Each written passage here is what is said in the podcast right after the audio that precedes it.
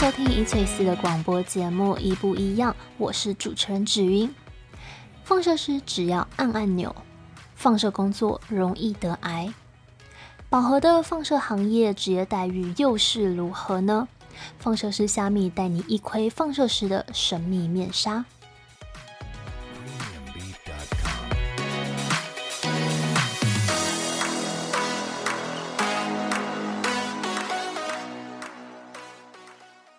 那就是呃，一般到医院，其实我们最常做的一些放射检查，就是像是照 CT 啊，或是 X 光，还有 MRI。那可以请问一下，这三者有什么不同吗？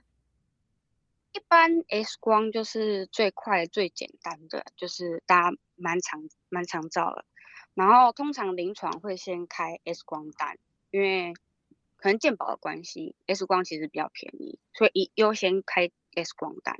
然后需要进一步检查的话，才会选择 CT 或者是 MRI，因为 CT 跟 MRI 比较细致，它是就是分好几个切面去看的，所以看得比较细致。但是 X 光通常就是大概两个角度，所以只有两张而已。然后呃 CT、MRI 它会分好几个切面，比方说一张 CT 一张影像大概是 5mm 那你如果照一颗头大概十六公分的话，你就至少三十二张影像。所以它是比较比较完整呐、比较可以看到里面细部的状况。那 CT 跟 MRI 的差别就在于说有没有辐射这个问题。CT 有，它是用 X 光照相的，然后 MRI 它是用磁场跟一些电磁波去收影像，所以它们整个的基本仪器架构就不一样了。然后，但是 MRI 花的时间真的非常的长，它做。他可能要花半小时甚至一个小时才能做一个部位或者是一个器官，但是 CT 的话，它大概十分钟可以扫完全身，差不多是这样子。哦，那 MRI 的话，那就是它的磁力会是比较强的，是吗？对，真的很强。嗯、呃，就是国诶 MRI 基本上所有的铁磁性物质都会被吸进去。然后这件事情其实很危险，在国外目前台湾还没有发生这样子，国外是有好几例，就是轮椅或者是氧气瓶不小心进 MRI，然后直接被磁力吸进去，然后砸死病人。然后如果如果就是检查，就是进 MRI 之前一定要先检查有没有任何的金属物品。如果你口袋放了一把剪刀进去，那个磁场就直接变小李飞刀，就是很很危险啊，这样子。所以通常。放射师在请病人进来前，一定会再三询问有没有把所有东西都拿出来，然后也会用金属探测器去做确认，因为这个是算病安的问题了。那就是因为你刚才有说，就是从进去之前就会需要把一些有磁力的东西拿掉。那如果像是他可能是坐轮椅这样子的话，那他要怎么样？我们会有特、嗯、特制的轮椅，就是专门。for MRI 可以进去的轮椅，他们是特制的，然后会在进去之前先换 MRI 使用的轮椅，再用 MRI 使用轮椅进 MRI 的摄影室里面，这样子。哦，还蛮特别的耶。那就是呃，就是会有一些像是放射师会需要去看心电图或者做超音波这样子的事情吗？心电图不会，心电图我自己也不不是很会看，但是超音波会。超音波其实在就在我们学制里面要学的东西，嗯，就是国考也会考超音波的仪器学跟诊断学，啊，只是有一些医院的超音波其实还是由医生再去做，只有少部分，比方说像北荣是放射师去做，就是看每个医院的配置不太一样，但是是要学的。那就是在做核医检查的话，是一定要打针吗？那像是核一药物啊，就是这些其实会有辐射吗？嗯，核一药物本身就是个辐射，它就是，嗯、呃，它就是利用有辐射的同位素，然后去标记在某个化合物上。比方说啦，就是有一个一个氟十八，它就是一个同位素，有有放射性同位素，然后它标记在葡萄糖里面。然后通常恶性肿瘤呢，它会需要大量的养分，然后。其中一个养分就是葡萄糖，因此我们打了这种有带有辐射线的葡萄糖进到身体里面，然后再去做扫描，就会发现说，哦，有个地方异常的特别的，呃，特别的亮，我们就会怀疑说，哦，那这个地方有可能是有恶性肿瘤的地方，因为它吸收了很多有带有放射性的葡萄糖。那所以，所以合一药物本身其实就有辐射。那要不要打针呢？因为不同的要检测不同的病症，需要用不同的合一药物。那不同的合一药物，它有不同的摄取方式，有一些是要用静脉注射，有一些是皮下注射，啊，有一些是用吸入性的，有一些是口服的，就有不同。不过临床大部分还是使用注射，因为要打针这这件事情是没有错的。那所以就是说，呃，因为合一药物它既然有辐射的话，那就是呃，检查完之后我们身上还是会有辐射啊。对，原则上还有微量的辐射，因为但是辐射线它是有半衰期的，通常半衰期都很短。半衰期意思是说，就是我隔一段时间我的能量会减少到一半的时间。我假设说有一个有一个辐射叫做 TC 九十九 M，它的半衰期是六个小时。也就是我打了这个药物，我六个小时之后，它能量就会衰减到原来的一半，然后再过六个小时，也就是十二个小时的时候，它就会再一半，就变四分之一。所以你基本上你打这个药物过了一天之后，那一天的，就是剂量大概就是原来的十六分之一而已。它是可以会随着时间去 decay 掉的，然后你也可以去尽量多喝水、上厕所，这个药物也是会被排掉的，所以不用太担心。那我身上就是有辐射的话，它会对就是可能身边的一些家人朋友，或是甚至宠物，会造成一些危险吗？是不至于造成危险啊，但是还是会建议就是，呃，做完合一检查的二十四小时内，跟家人至少保持一公尺的距离会比较好。哦，那就是。放射师就是有些就是民众可能会误解为他可能就是等于放射科医师，就是这、哦、是会一样的吗？这不一样，不一样。医师就是医师，医师就是医学系毕业，放射师是那个医放系毕业。当然，我们照出来的影像会先给放射科医师看，给他们打报告。那临床的医师会根据放射科医师打的报告。要去跟病人去做解释，或是或是一些治疗方式，这样子。就是放射科医师就是专门看所有的放射影像，打出来报告给各个临床医师看。这样。哦，所以等于说，就是假设我们今天就是去看个门诊，然后。医生这个跟我讲说，我应该要去做什么样的检查，然后会是由放射师帮我们做检查，然后对对对呃，然后但是是给放射科医师去来做，就是检查完的结果，然后给就是门诊医师看。对对对对对，没错。哦，那就是想问一下，就是呃，医学物理师是属于就是放射师的其中一个一项吗？对，算是，他是。他算是对，这样讲也没错，他是放射师，然后再更进阶去有这个职位这样子。因为就是可能有些会好奇说，可能医学物理师就是可能就是每天就是只是对着电脑而已，然后对于放射师也会有误解，就是只需要按按钮而已。哦，诶，医学物理师可能不只要面对电脑，还有还有医疗仪器。差不多就是他差不多就是，呃，医学物理师目前大中会存在放射肿瘤科，少部分医院的诊断科也会请医学物理师。那他们两个就是，我先讲放射肿瘤科的物理师，大部分都是在处理治疗计划，就是我要去处理这一个病人要怎么治疗，他的射术要怎么打，要怎么样避开一些危及器官，做做这种繁杂的事情。然后呢，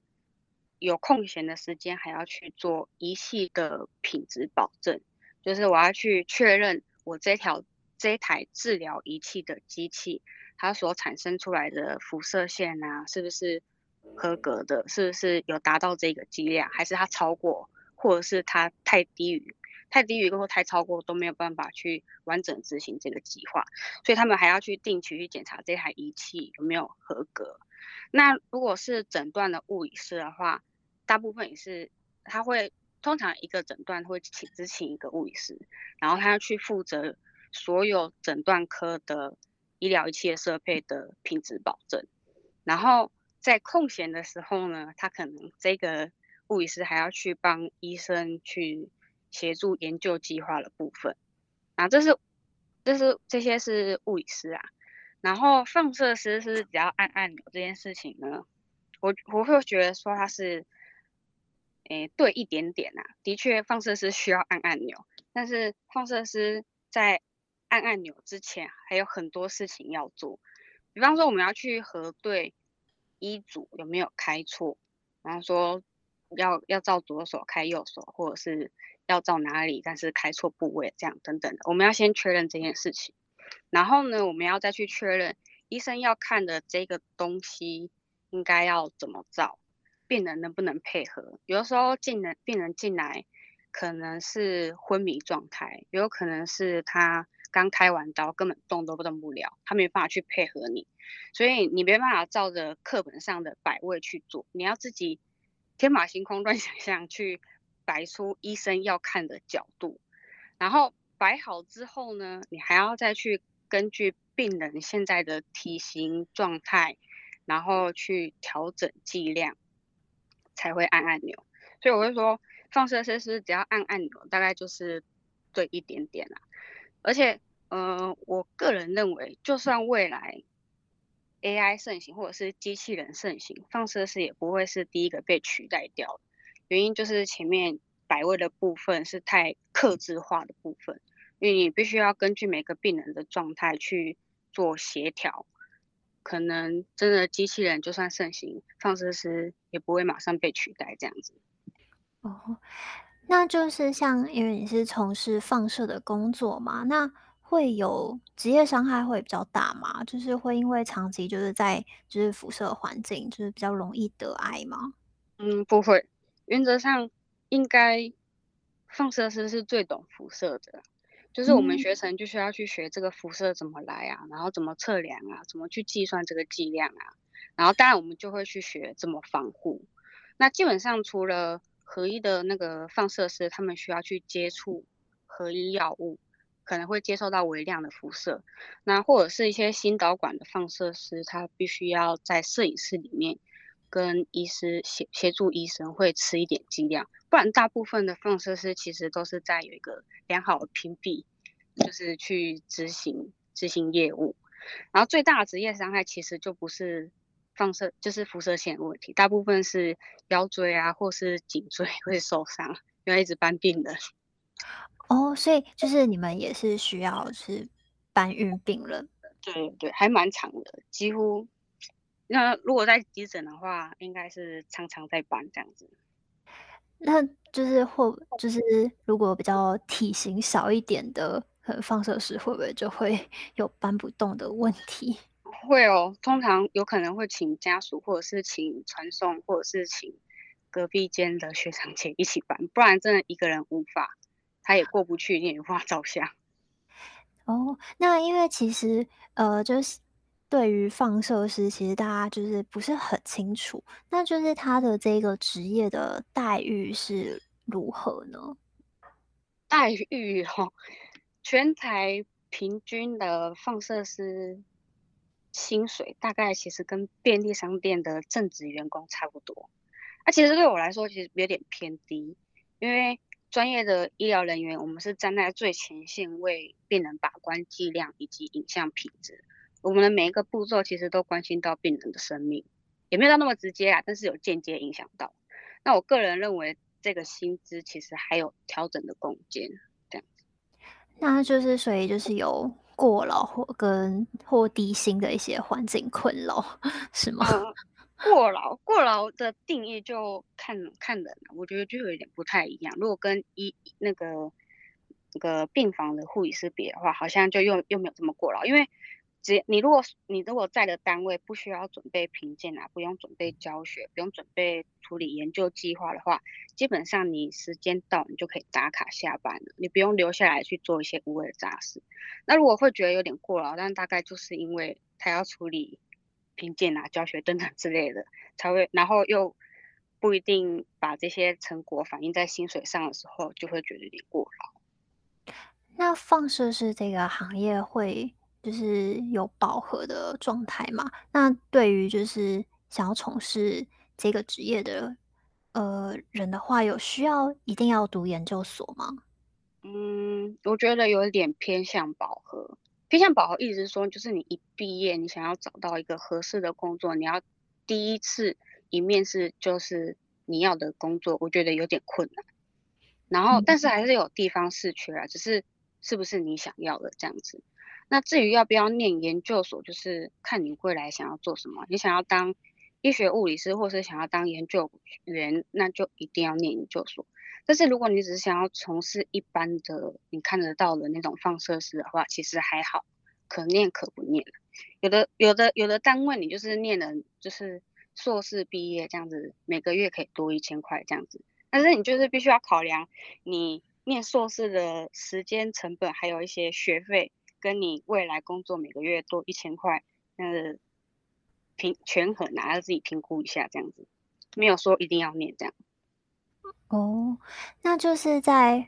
呃放射诊断上面啊，就是有时候会很遇到是，是因为我们就可能需要把一些换一些衣服嘛，那就是会有遇过病人可能就是当众就是脱衣解带的情况，或者是其他可能令你你比较印象深刻、很尴尬的场景吗？哦，但我觉得当众脱衣服的很多，尤其是就是他们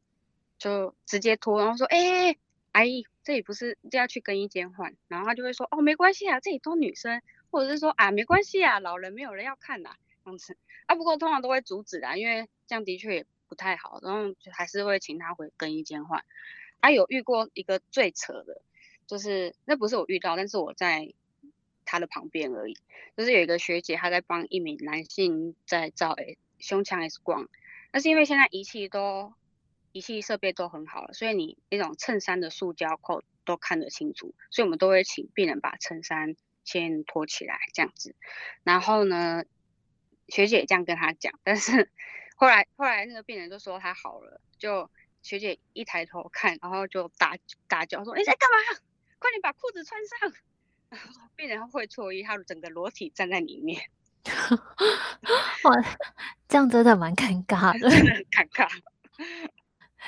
那就是呃，因为就是可能有些人会觉得，就是很听说是医院比较多鬼故事，那就是会不会在照就是呃 X 光之类的时候，可能会照到不该出现的一些不自然现象？嗯，好像没有看过这种影像，但是我听过，就是半夜去照 portable，portable 就是一个移动式 X 光机，就是有些。病人不方便下来放射科照的时候会，我们会推机器上去，那个叫 portable，那我们就会就是推着仪器上去啊，因为半夜嘛，就是很多灯都会关起来，然后很暗，然后也没什么人，然后在坐电梯的时候，有的时候会到某个楼层，电梯会自己打开，或是 或是有些 楼层门关不起来，然后这样，然后半夜的时候会可能就是没干嘛，但是呃 CT 的门会自己打开之类的。哦，所以就是你们的你们呃，医放师也是属于就是要值班，然后就是就是去呃，不是说是非常稳定的时间下班，嗯，是轮三班啦，轮三班。哦，那放射师会因为就是可能就是照顾很多人的影像啊，然后就会比较会容易看人嘛，可能就是说哦，这个人看起来很。还没有照 X 光，然后这样一看过去，可能就会觉得说他可能哪边有一些医医疗上的问题。嗯，严重一点的其实可以啊，比方说我是乳房摄影专业的啦，然后就是在做乳房摄影的时候，病人一打开衣服，我就可以根据它的外观啊、形状、颜色，我就会知道那个一就是乳癌了，就不用讲，就就是乳癌这样。然后又或者是在急诊的时候，嗯。因为有有些急诊他是推着床啊，然后可以根据病人的反应啊，或者是喊叫的程度啊，他去判断说，哦，那是不是哪里骨折了这样，然后我们就会尽可能不要去碰到那个地方。哦，原来如此啊！不过大部分大部分的时候都是照了才知道，那都是很严重的情况才看得出来。